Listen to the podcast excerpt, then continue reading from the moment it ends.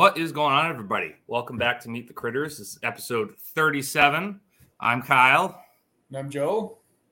Man, it's we planned that well. We put a lot of time into that. This was about three minutes before we figured that out. um, we got a fun one. We got a we got a celebrity in here tonight.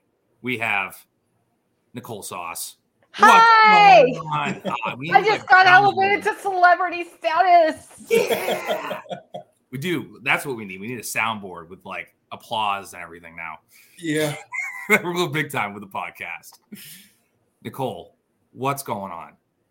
Well, I just finished making dinner and you texted me in the middle of making dinner. I was like, oh, yeah, I'm going live at seven, so I better eat that dinner. So, normal homestead stuff. right. Yep. I know we had a we had a um, video chat like a week or two ago when we set this up, and you're like, you need to text me a week before, you need to text me three days before, and then you need to text me about an hour before to make sure that we get this done. it's really hard for me to do weekend lives because I jump into my weekend and I'm really focused on household things a lot. And so when I do a live stream, which tend to be more Monday, Friday for me, that's on the weekend, it has happened when somebody did not have my cell phone number that I totally missed it. And then I came back and they were like 90, they were super nice about it, but they were like 90 emails. Where are you? I'm like, oh. I literally said yes this morning over coffee and missed this one. So thank you for the reminder. Rachel's Rachel Brown's calling you out, Joe. it was two minutes. Two minutes, yeah. Rachel. Give us. We, give we us planned it time. like 30 seconds before we went on. oh, by the way. So you did you did well though. Yeah, we figured it out. We're getting there. We're we're a newer podcast. We'll figure it out. yeah. So Nicole, tell us a little, little bit about you. Obviously, we know about you, but who's Nicole? I'm Nicole Sauce from the Living Free in Tennessee podcast, which I started about seven years ago to share my journey homesteading, walking towards independence, which just for me meant taking control of my life and building it the way I want it to be rather than the way like the newspapers, magazines, and mainstream media say it needs to be. And I, since that time, I've taken a coffee roasting business commercial, founded the Self Reliance Festival, which you were at last fall, mm-hmm. and developed a really cool community of people. Like, I, I can't really say I developed it, they developed themselves, but what has happened since making that decision is that we have a really cool group of neighbors who live all near each other that we call the holler neighbors. And then we also have the wider community who are a bunch of doers. And if you've never hung out with a bunch of doers without energy vampires, it's a totally different experience than most of day-to-day life. And, and in that way, they all empower each other to be better. So it's yeah. pretty cool. I'm I'm pretty pleased with where things have gone. Oh, the energy at SRF is infectious. I had I had a 21 hour drive back home after SRF. It was awful because my head was just spinning of like, what am I doing next? Where is this going? When am I coming back? Like it was amazing. It's you're absolutely right. Like being around all of those people that are like, no, we're getting we're getting stuff done. Like we're doing it is like, oh yeah, I'm slacking. I'm slacking on everything. Like I'm lazy. you walk away from it going. You and me both. I feel that way sometimes when somebody comes up and they were at six months ago, they were at the festival and they come to the next one six months later and they're like, since that time, you know, I've lost 180 pounds and I've started a new business and it's like six figures and they'll tell me all this stuff they've done. I'm like, Sweet. I just did another festival. Pip down here just says you could see Kyle's gears turning at SRF. Yeah, it was that was an interesting, it was an amazing experience. Like has honestly changed my life for sure. And we will be back. yeah, I can't yeah, wait to have you guys back. Talking about it since he came back. Like every yeah. time I talk to him now, it's weekly. He always bring you gotta you gotta come. You gotta come at least once. Yeah. Yeah, it's worth traveling for. We had people there from Hawaii last time. That's awesome. They brought me hat. It was really cool. Well, it's like the cool thing about it is like me and Brian have talked about this from the Lots Project of he was watching me last year and going, "Oh, you're doing what I did the year before." So now me going into my next year of it going, "Oh, I know exactly how I'm going to do this different and how we're like this is going to be awesome." And I'm excited to see Joe going through what I went through last year, making connections, meeting people. Like it's nuts. Like I just compared it to a marathon. Like I don't think we stopped once the entire festival. It was crazy. Yeah, it just keeps going and going. I I sleep for days after it. I'm sure. Yep. So, but it's worth doing. I'm really excited about the one that's coming up April 6th and 7th. And we have a little bit of a health thing happening here. So I've I've got a natural veterinarian. I haven't booked her yet, but natural remedy veterinarian hopefully coming. We'll see. And then working with an herbalist and some other sort of alternative health folks. And somebody just turned me on to another health person, like prepper health guy. So it's it's more about it's kind of so of course we have Chuck Peoples doing right. the emergency medical and wound care stuff and and and ways to keep people alive if they're hurt but we're looking more at prevention too because one of the things that's that works better if you're in a crisis situation is if you're fit and healthy and and not dependent on as many medications. And you can do like if right now you're not fit and you're not healthy and you're dependent on a lot of medications in most cases you can make some changes in your life and get way closer to a better situation. And we've just watched person after person transform after this event in you know both their financial health but also their physical health. So i kind of realized at the last one it was time to to bring up the herbal medicine. We've also got a women's self-defense workshop right before putting on put on by uh, Sonny Bazukas, who's a pretty renowned trainer. And he doesn't come at it from like fight like a boy. He says fight like a girl. Like use your girl benefits to take advantage of that and win because right. if you are being attacked it doesn't matter if you fight fair it matters that you win yeah for sure exactly so i wish i could take that class i'm like man there's no way i could take this class the day before the festival starts but you're like you're absolutely right though like being healthy is the main pillar of being prepared and being mm-hmm. like just good in life. Like if you're not healthy, your life's not going to be super fun. If you're healthy, yeah, you're going to go through life way easier. And it's like I think anyone who starts raising their own meat and raising their own like growing their own garden, raising their own livestock, that's in their brain of like, oh, these are way healthier. I know exactly where they came from. I saw them every single day of their life. And now I'm eating them and I feel better because of it. It's clean. It's not full of salt. It's not full of whatever. Like, no, this came from here and I you feel better physically and mentally because of it.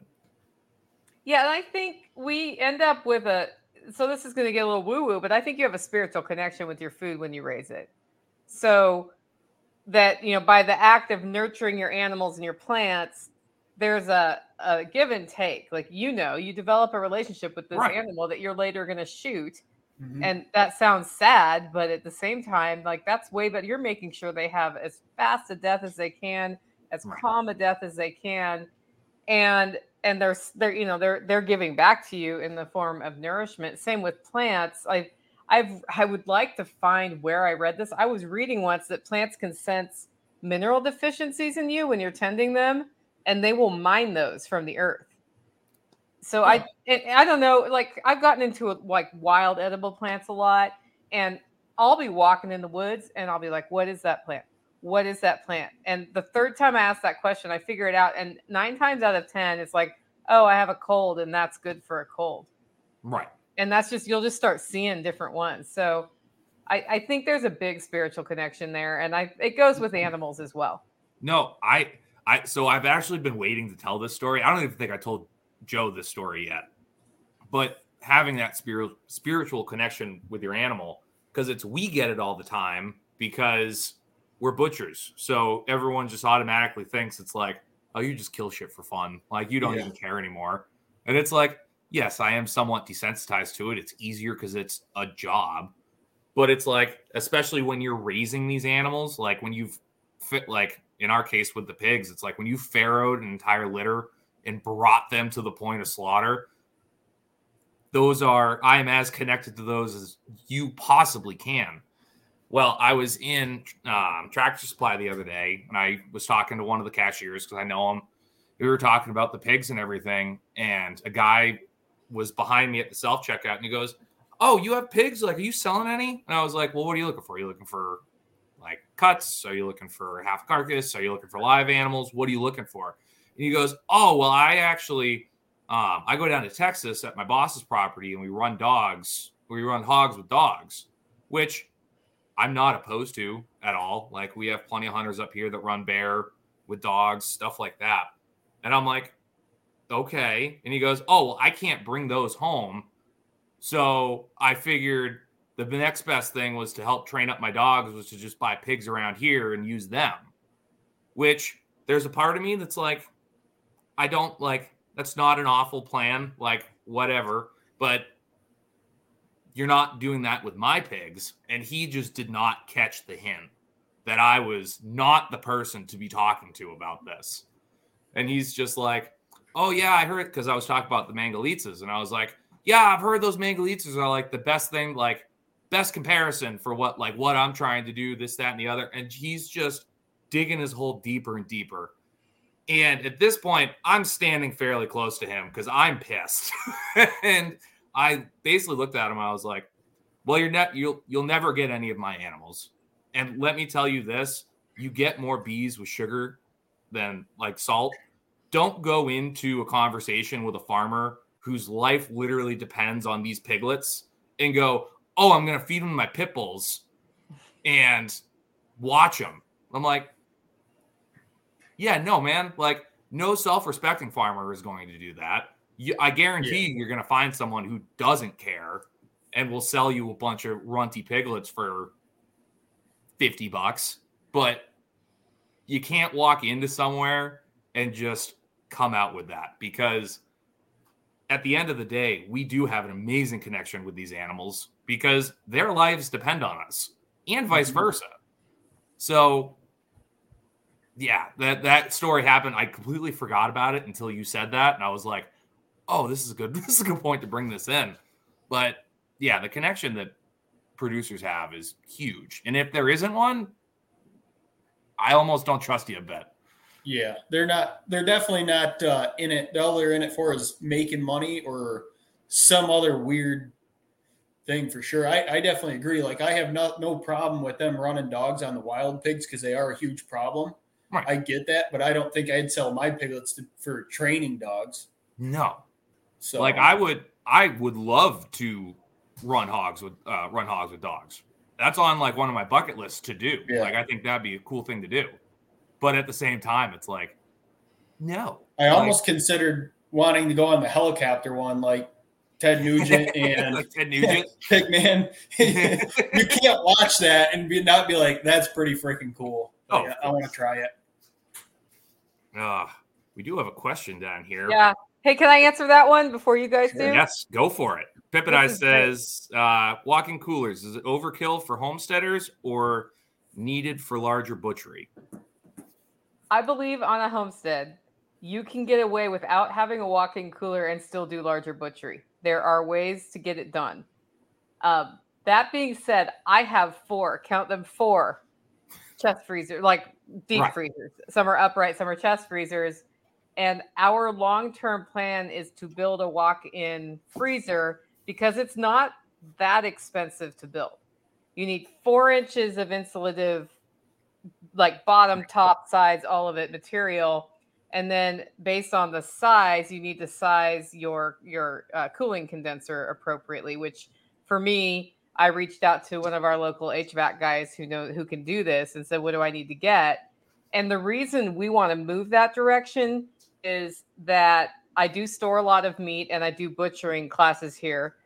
And so you know, there's having that space is super cool, and cutting really cold meat is really awesome because you can cut floppy warm meat and you can get it done and it's perfectly fine but you're going to have cleaner cuts if that meat Hmm. is is cold um, and the other reason is that these freezers break Uh-huh.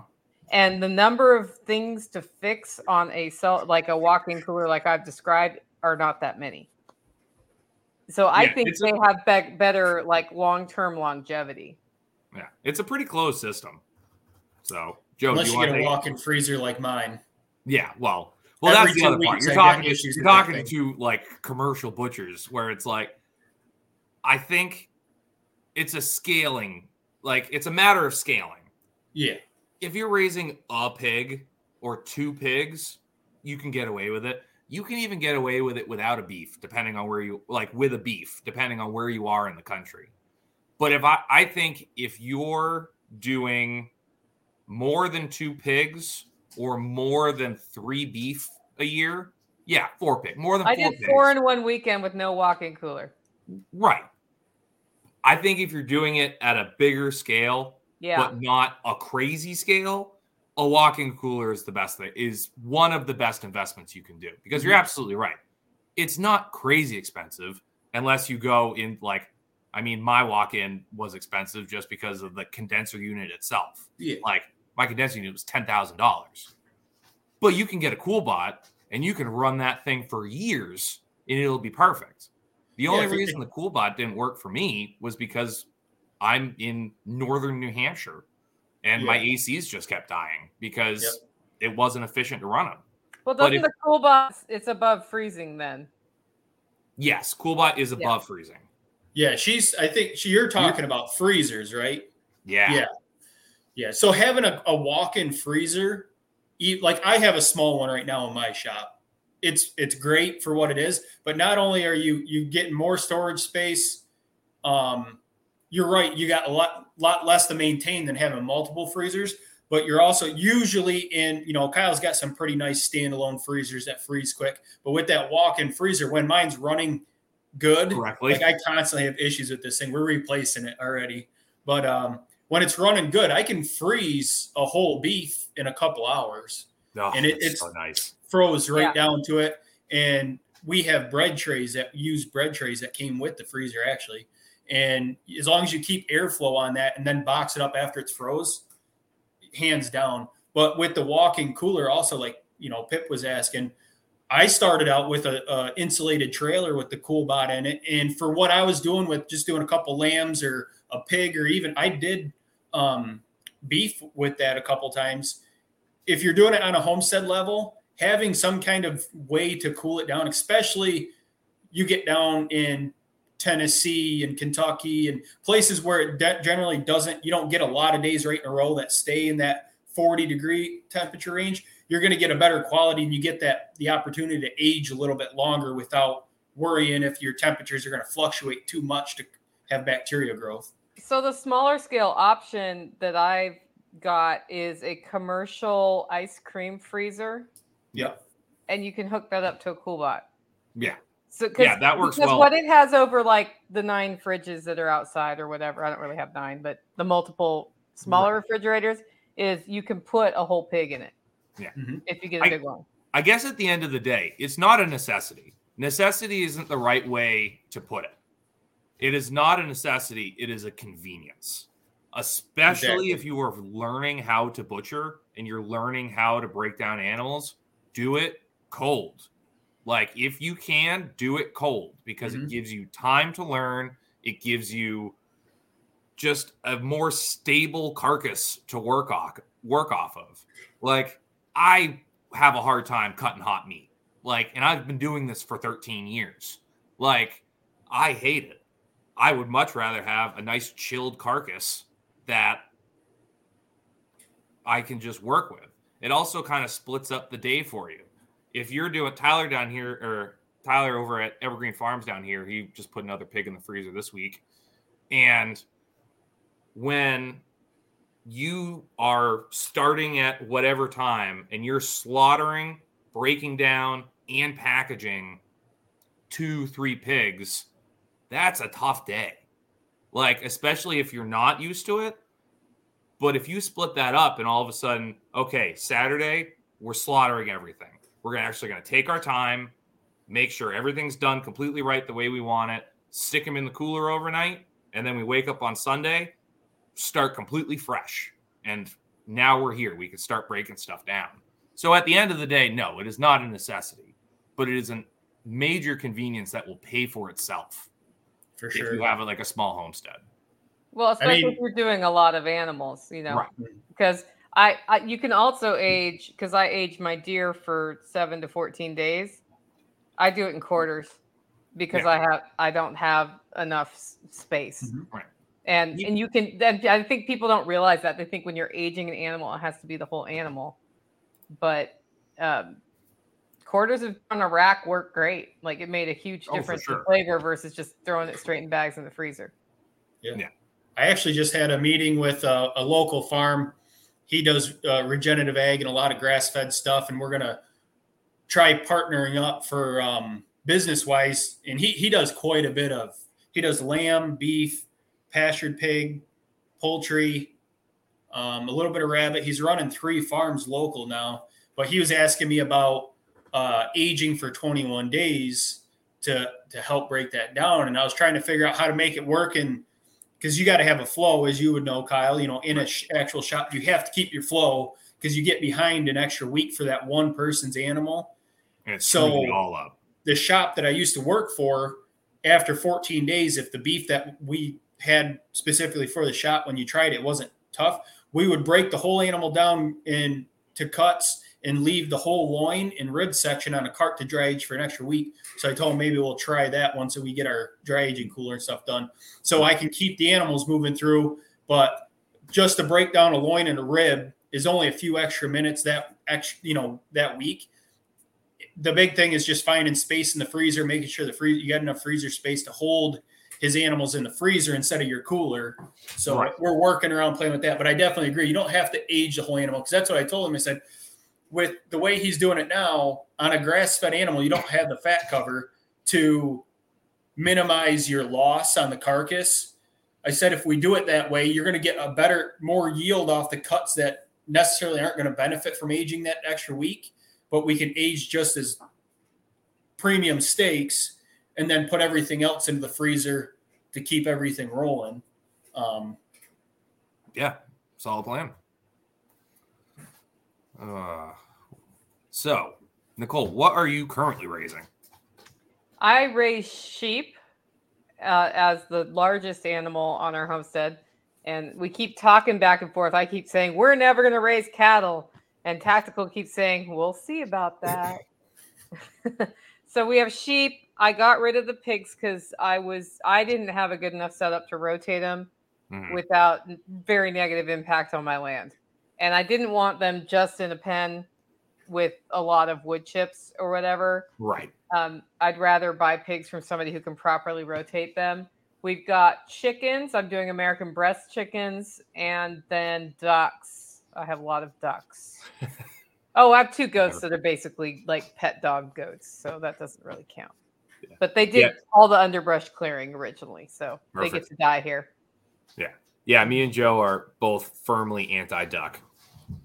Oh, I love my ducks. My but my property ducks. is built for ducks. That's the thing. Yeah, but if it was your choice, you wouldn't. no.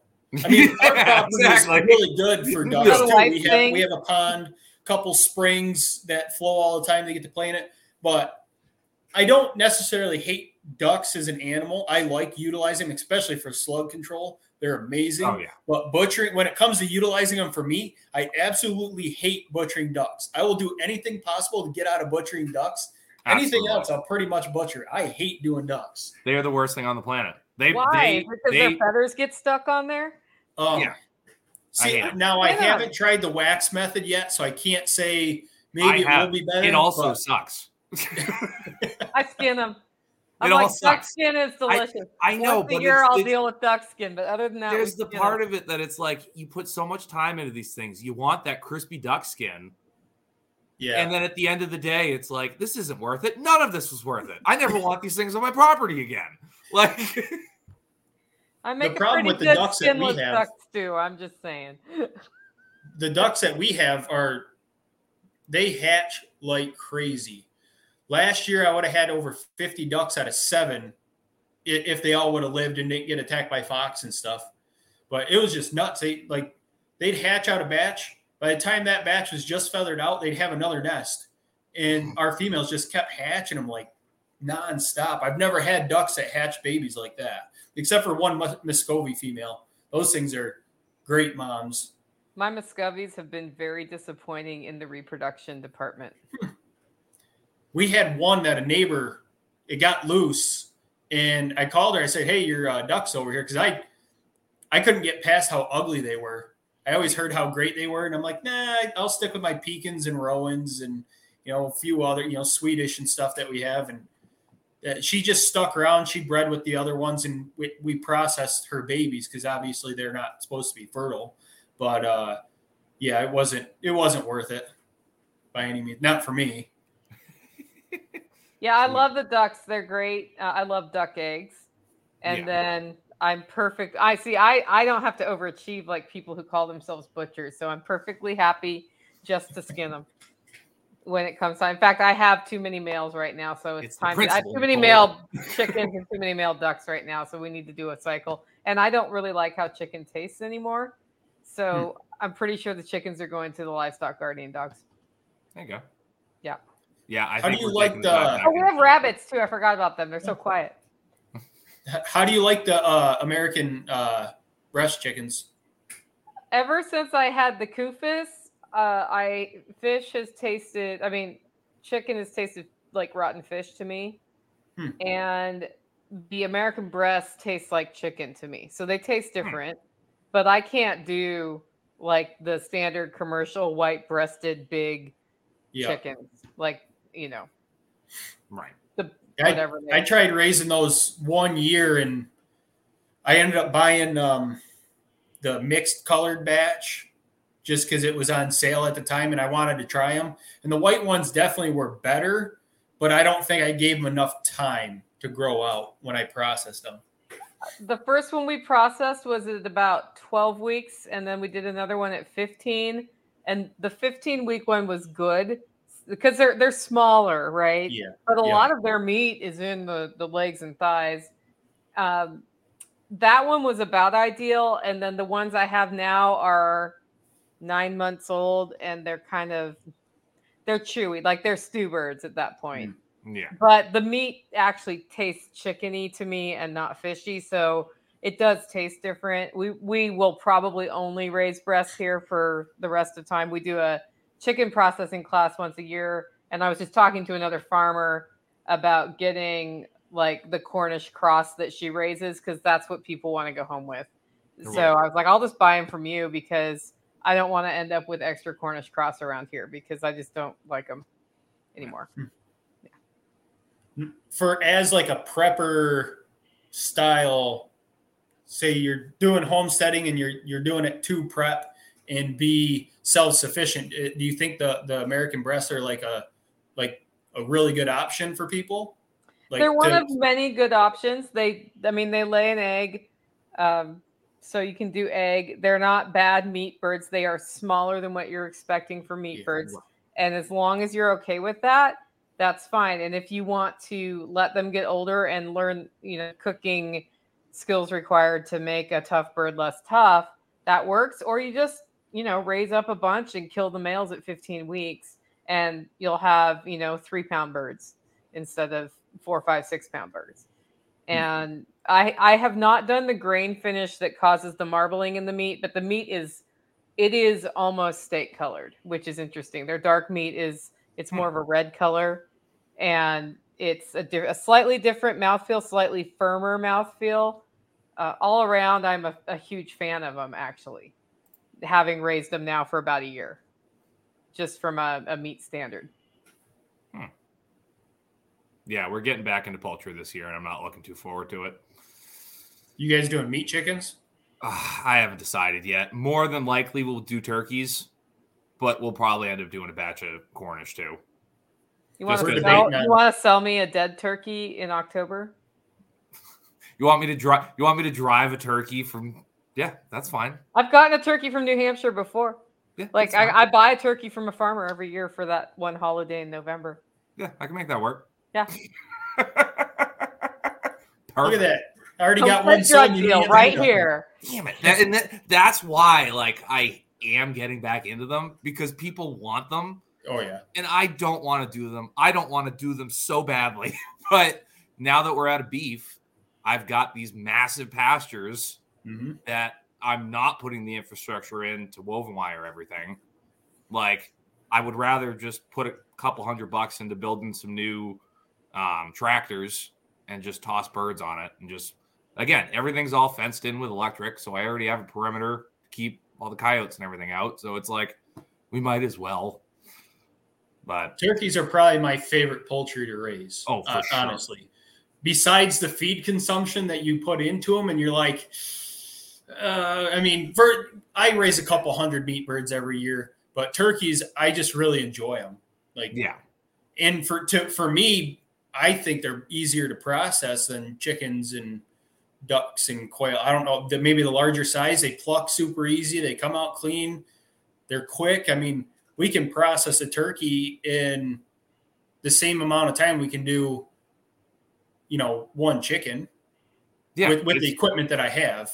Right. Do So, you cone them and do the slit slit? Yeah. Yeah. Yeah. Do you pith?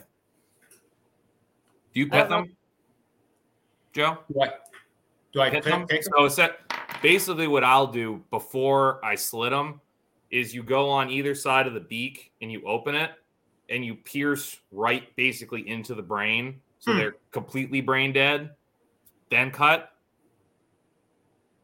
that's that's just that's how i've done it I that's think that's a always done it. really great innovation. yeah. Yeah. so it's Because when you- I did turkeys, we did 30 and I did a class and they wouldn't fit in the cones because Uh-huh. they're so big. And so we were we had them on a um, like a butcher block and I got beat to crap by Mhm. those wings. so yes. good so two things for that one Yeah. um take a five gallon bucket yeah, and we had make that. a hole, hole saw to the bottom of it, and you can pull the heads right out. Works super slick. If you want, you can Mhm. put a strap over the top so they don't flap themselves out. But yeah, so the pithing essentially, if you they're upside down, you take them, open like just squeeze the side of their beaks, and their mouth will open, and just go straight into the brain, like completely up. brain dead. Yeah, go Yeah. up into it. Um, Oh man, I'm gonna try that. Yep, it, it works. And then you slit them, and it's again, it's seconds. Like you're, it's once you slit them, they're usually brain dead anyway because there's no more Yeah. oxygen to the brain, or there's no more blood going to the brain. But first, it's I don't know. It's one of those things. It's a little more humane, like sec, like 30 seconds of humane, but it's still a little more humane, and it just ends it. So you know you're not worried about it because we've all had that one that you've slit and it's just the Chuck Norris of the group that's just still staring at you as it's like, and you're sitting there going, "Oh God, now I just got to cut your whole head off." Yeah. It Uh, wasn't until last year that I was willing to kill any poultry without cutting their head all the way off. yeah, For that reason, because I'm like the eyes are still blinking at me. yeah, So, and then Joel Salatin was there and he did it, and I'm like, okay, I'll do it. And then I started doing it that way, and I was like, actually, it's it's a little less violent because they just just sort of, it's almost like watching them fall to sleep. right.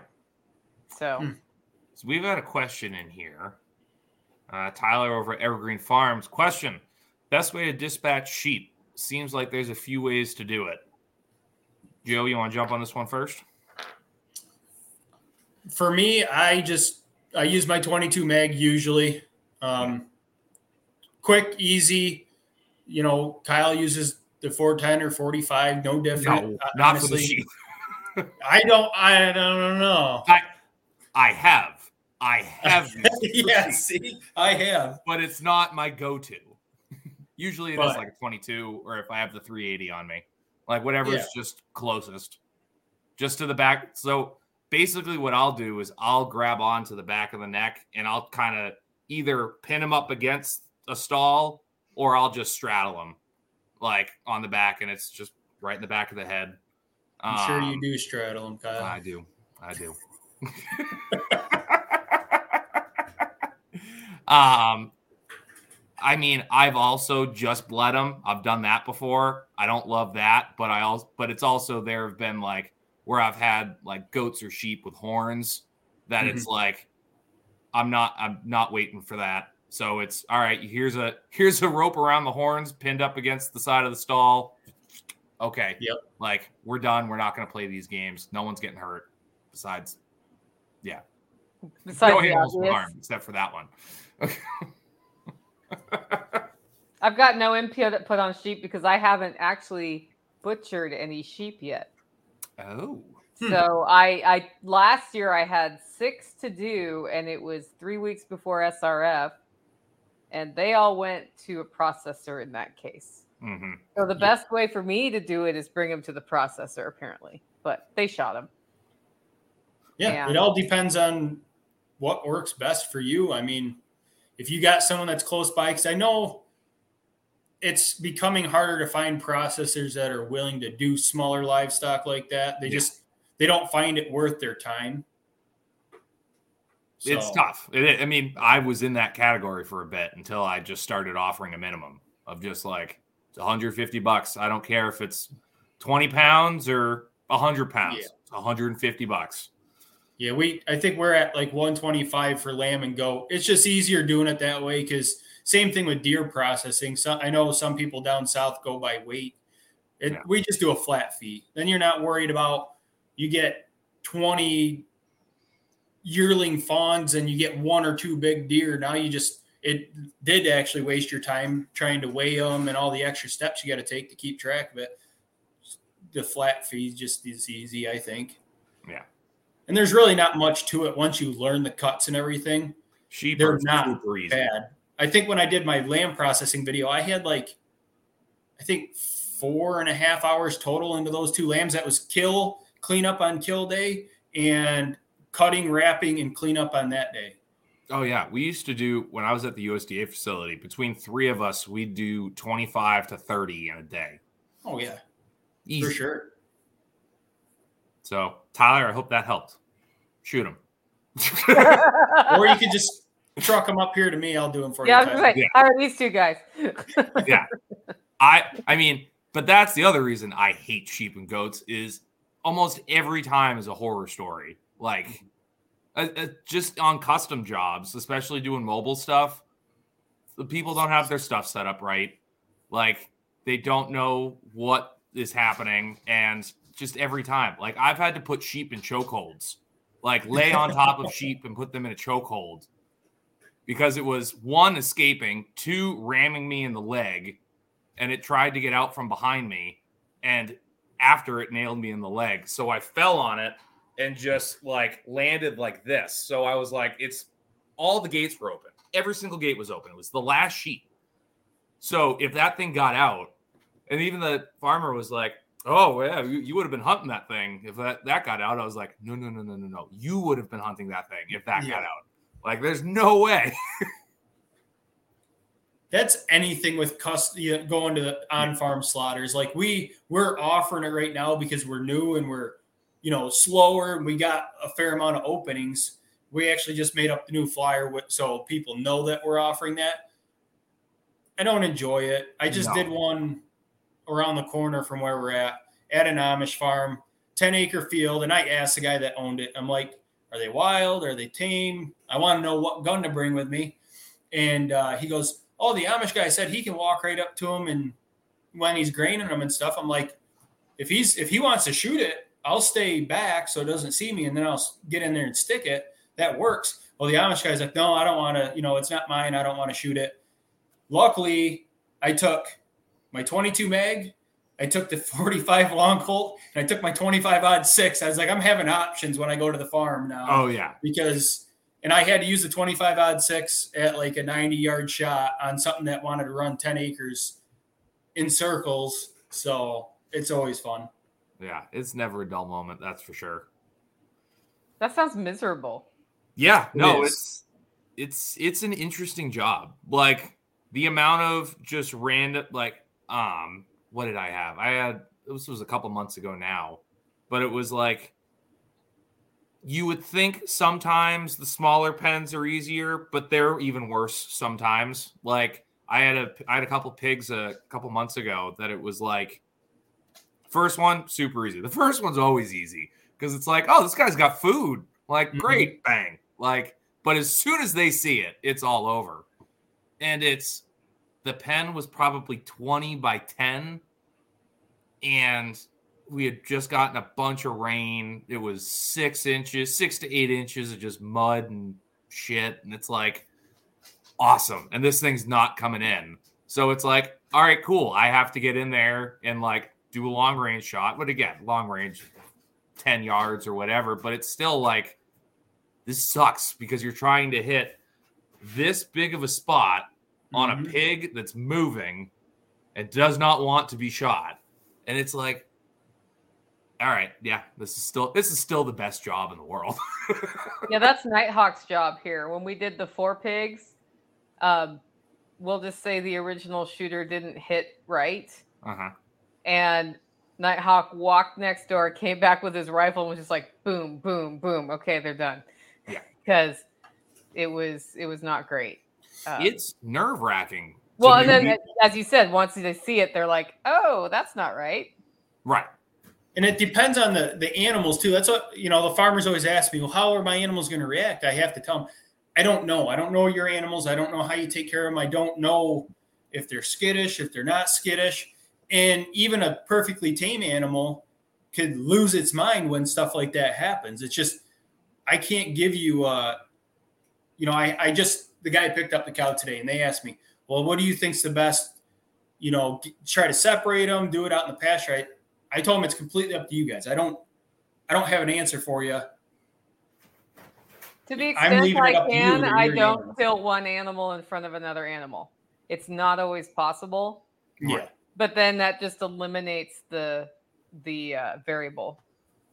No, for sure, and that definitely does make it easier. But again, it's I've been in situations where that's not an option, and it's like, yeah, okay, well, we're gonna this year with even my pigs. I don't have like decent setups to separate them and stuff. So I just luckily I know my pigs and I know what they do. So when I pour feed along the fence line, they all line up. So it worked out for me. I shut the electric fence off. I poured it close to the fence, and I went down through, shot one, stuck it, shot one, stuck it, and I had them done in under two minutes, and the other ones didn't even know it was happening until the other, you know, they started actually kicking around and stuff. They circled out and around. I picked them up with the skid steer, got them out of the pen, and they all went back to normal, like nothing ever happened.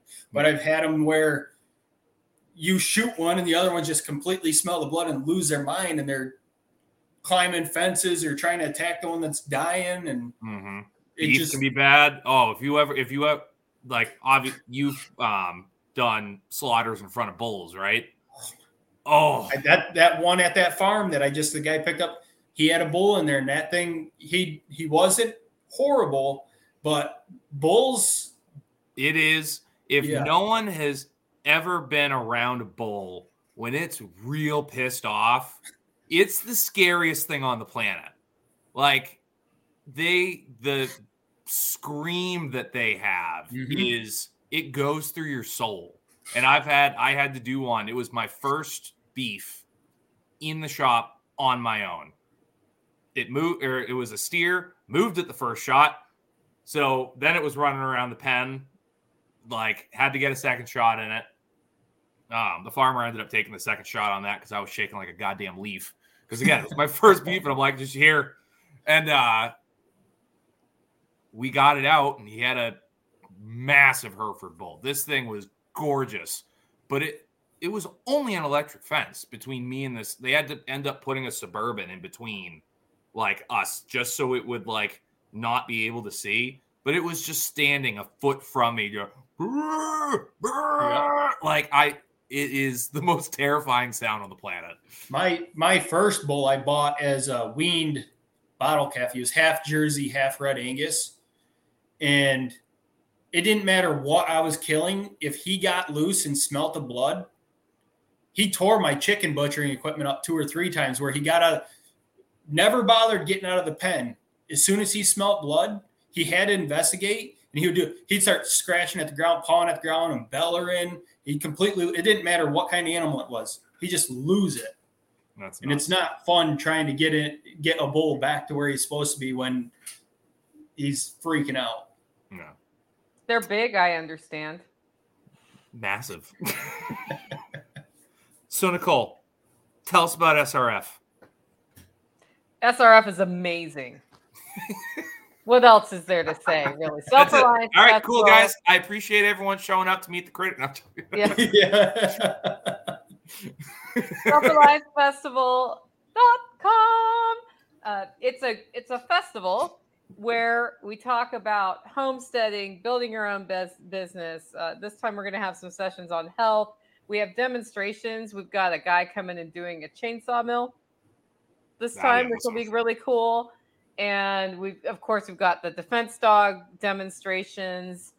Um, there's food, there's vendors, and man, it's like the whole the whole theme is about empowering our network, and by our network I mean anybody who comes to work together long term to become more resilient. Because I believe that self reliance is not just self reliance. Like if you're going to be successful in life or through a crisis, it takes a network, it takes a community of people who trust each other.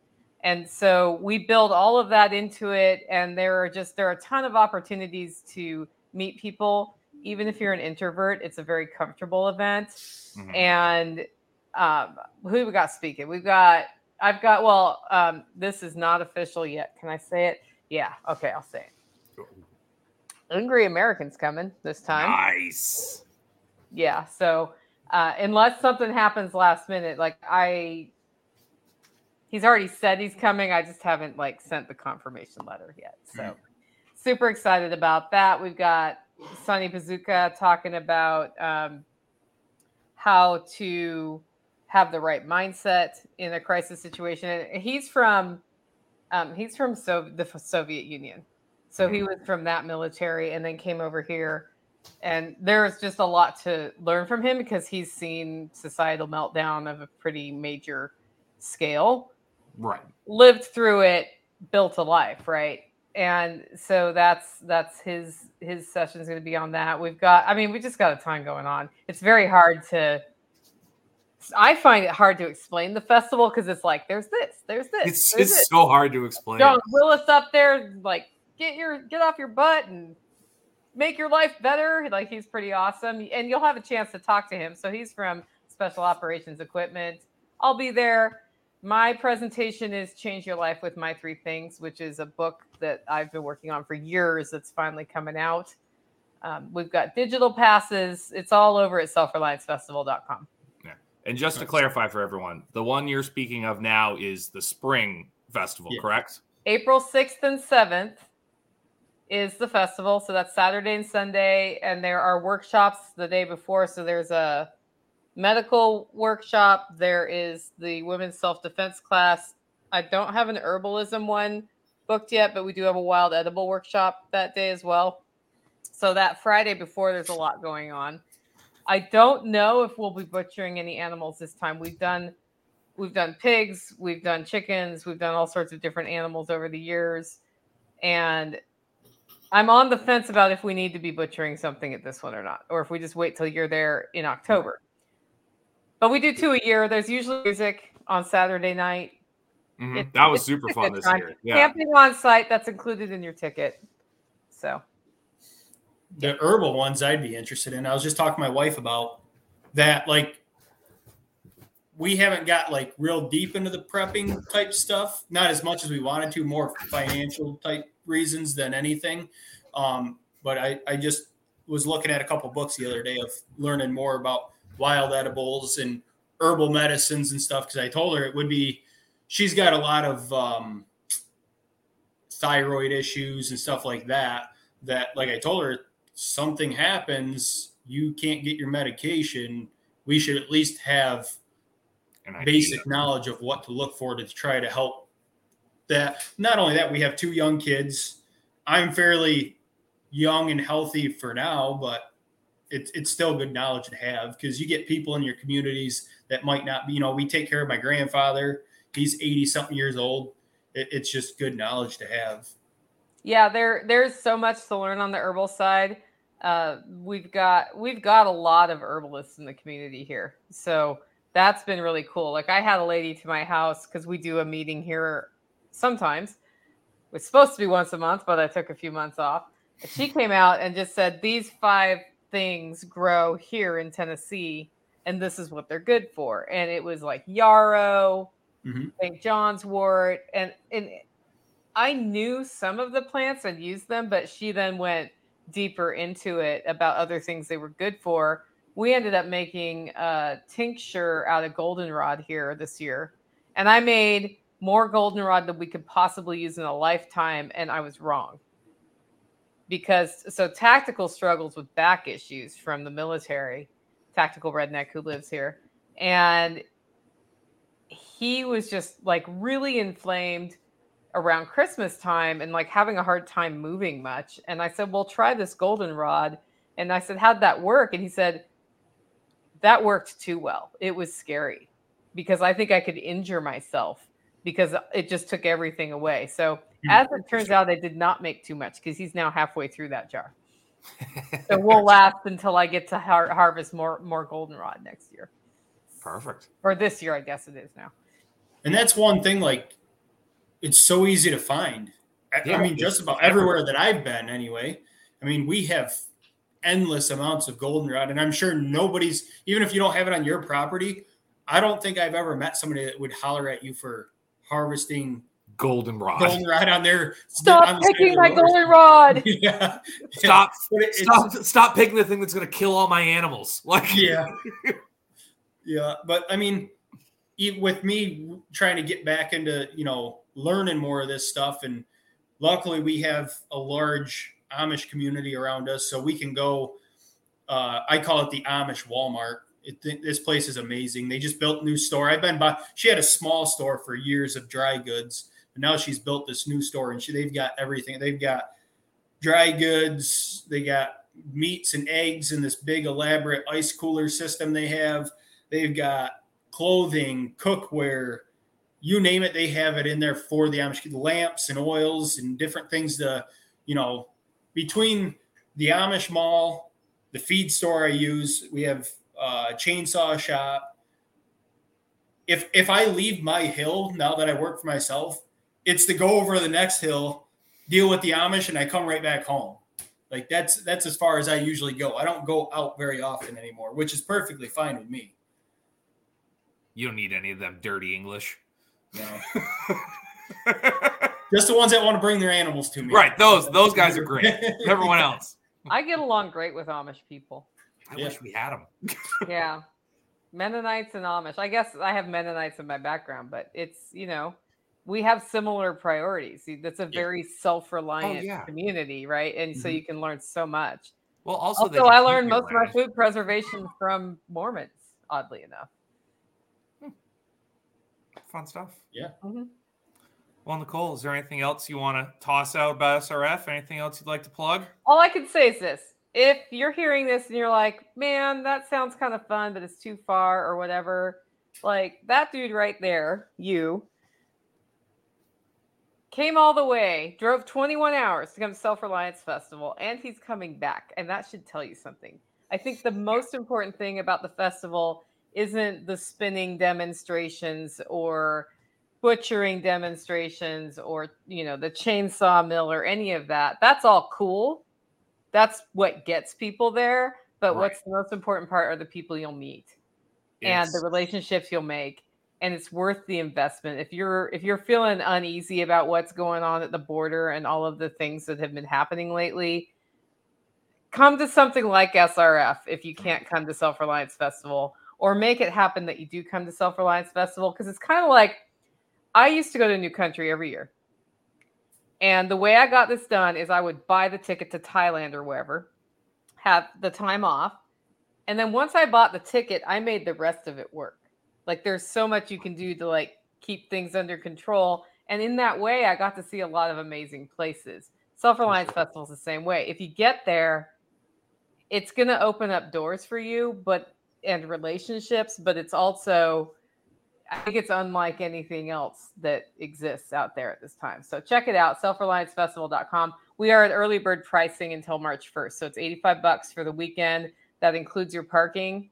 Right now it might be 95 actually, but it includes your parking um, pass. We we have parking at the entrance and then you can on-site camp. We have some outdoor showers and things that people can use. So I think it's a pretty fun thing. You camped there, didn't you? No, we no. we, we ended up staying at a oh. hotel last minute. Frou frou. Yeah. That's okay. I wasn't a camper, so. yeah. No, I I decided that was going to be a better. As soon as I found out it was going to be like 40 degrees, my wife was already on the fence about being there anyway, and I'm like, we're I'm just going to get a hotel because this is going to make my entire weekend way easier. yeah. And if you need a podcast to listen to, livingfreeintennessee.com is is is my podcast. We put Absolutely. out three or four a week right now. And all of those links are in the description of this video or the podcast if you're listening audio. Awesome. I caught your uh when you guys were talking to Bear. I think it was two weeks ago, last week. Yeah, I, I listened. I was still working late that night, and I had I see it pop up, so I was listening to it while I was working. Yeah, you know the the the live ones you do like on Tuesdays at like one or it's one thirty for me but it's like those ones always kind of like those ones always surprise me. I'm like, oh yeah, I forgot they do this. it, do, it does me too because I'm not used to yeah. having the lives pop up in the middle of the day and actually be able to listen to them. Right. Yeah. Well, beautiful. Joe, awesome. where can everyone find you? Every week here with Kyle can't forget. I, I better not forget to ever plug the podcast again. I won't hear the end of it between All right, we're gonna go a little late. We're gonna go a little late because we got to talk about this because I was dying laughing. Um, and, and, of course, uh, our YouTube channel, Blakeslee Acres, and we're on Facebook at Blakeslee Acres. Um, email us, shoot us a message, whatever. I'm always open to chatting about all this stuff. So, anybody just wants to reach out, I'm good with that. Perfect. So I'm going to do my plugs in a second. I do just have to make fun of Joe for a little bit because it was so goddamn funny. Joe was just on um, Troy McClure's uh, podcast, the Pasture Pig podcast. Um, it was his debut episode of that. Actually, it was your first episode off or first podcast, not this one, right? Exactly. And it was the first week of me being co-host, so I was new at it. I didn't even think about it until after the fact. Like we stopped recording, and I did tell Troy, I'm like, "Oh yeah, I'm co-hosting with Kyle now on his." He goes, "Oh, oh," what? and I was like, "Well, it's too late now. We already stopped recording." But he kicked he kicked ass. He did so good on the podcast. It was a great episode. But the entire time I'm waiting for the plug in the podcast because it was like he we did just figure this out and it was new. And he went through the whole plugs. And I texted him immediately. I was like, good job plugging the podcast. and uh, Canadian Farmstead, who's not in here tonight, had the killer line of all of it. Um, he was in our Telegram group, which the link is in the, the description of this video and audio for that. Um, he's like, hey, it was a great podcast. It also makes a really good drinking game. And Joe just goes, oh, why's that? And he says, "Oh, you drink every time there's a perfect opportunity to plug your podcast." I was dying for 40 minutes. I was dealing, my oldest was throwing up all over the place, changing beds, and I just get this text and I'm crying laughing in the middle of all of this. And my wife's like, What are you doing? I'm like, You won't understand. It's fine. oh, that killed me. But yeah, I just had to razzle for that because that was hysterical. But everywhere else, you can find me at at backwoods butcher 603 that is youtube instagram tiktok. Um, and we now also have a website backwoodsbutcher.com crazy. We're getting out there. Well you're moving um, on up. moving on up. Um, also and like i said the the tele the link to the telegram group uh, the critter crew that is in the description of both video and audio. So if you have Telegram, come on over and join us with that. Bunch of awesome people in there talking farming, butchering, and absolute nonsense. So if you're looking for a laugh and some information, come find us over in there. So, Nicole, we appreciate you being on. for sure. Nice to have some celebrities in here. oh, I'm so glad I get to be a celebrity. Thanks. You're our Uh, celebrity. All right, everybody. We will see you next time.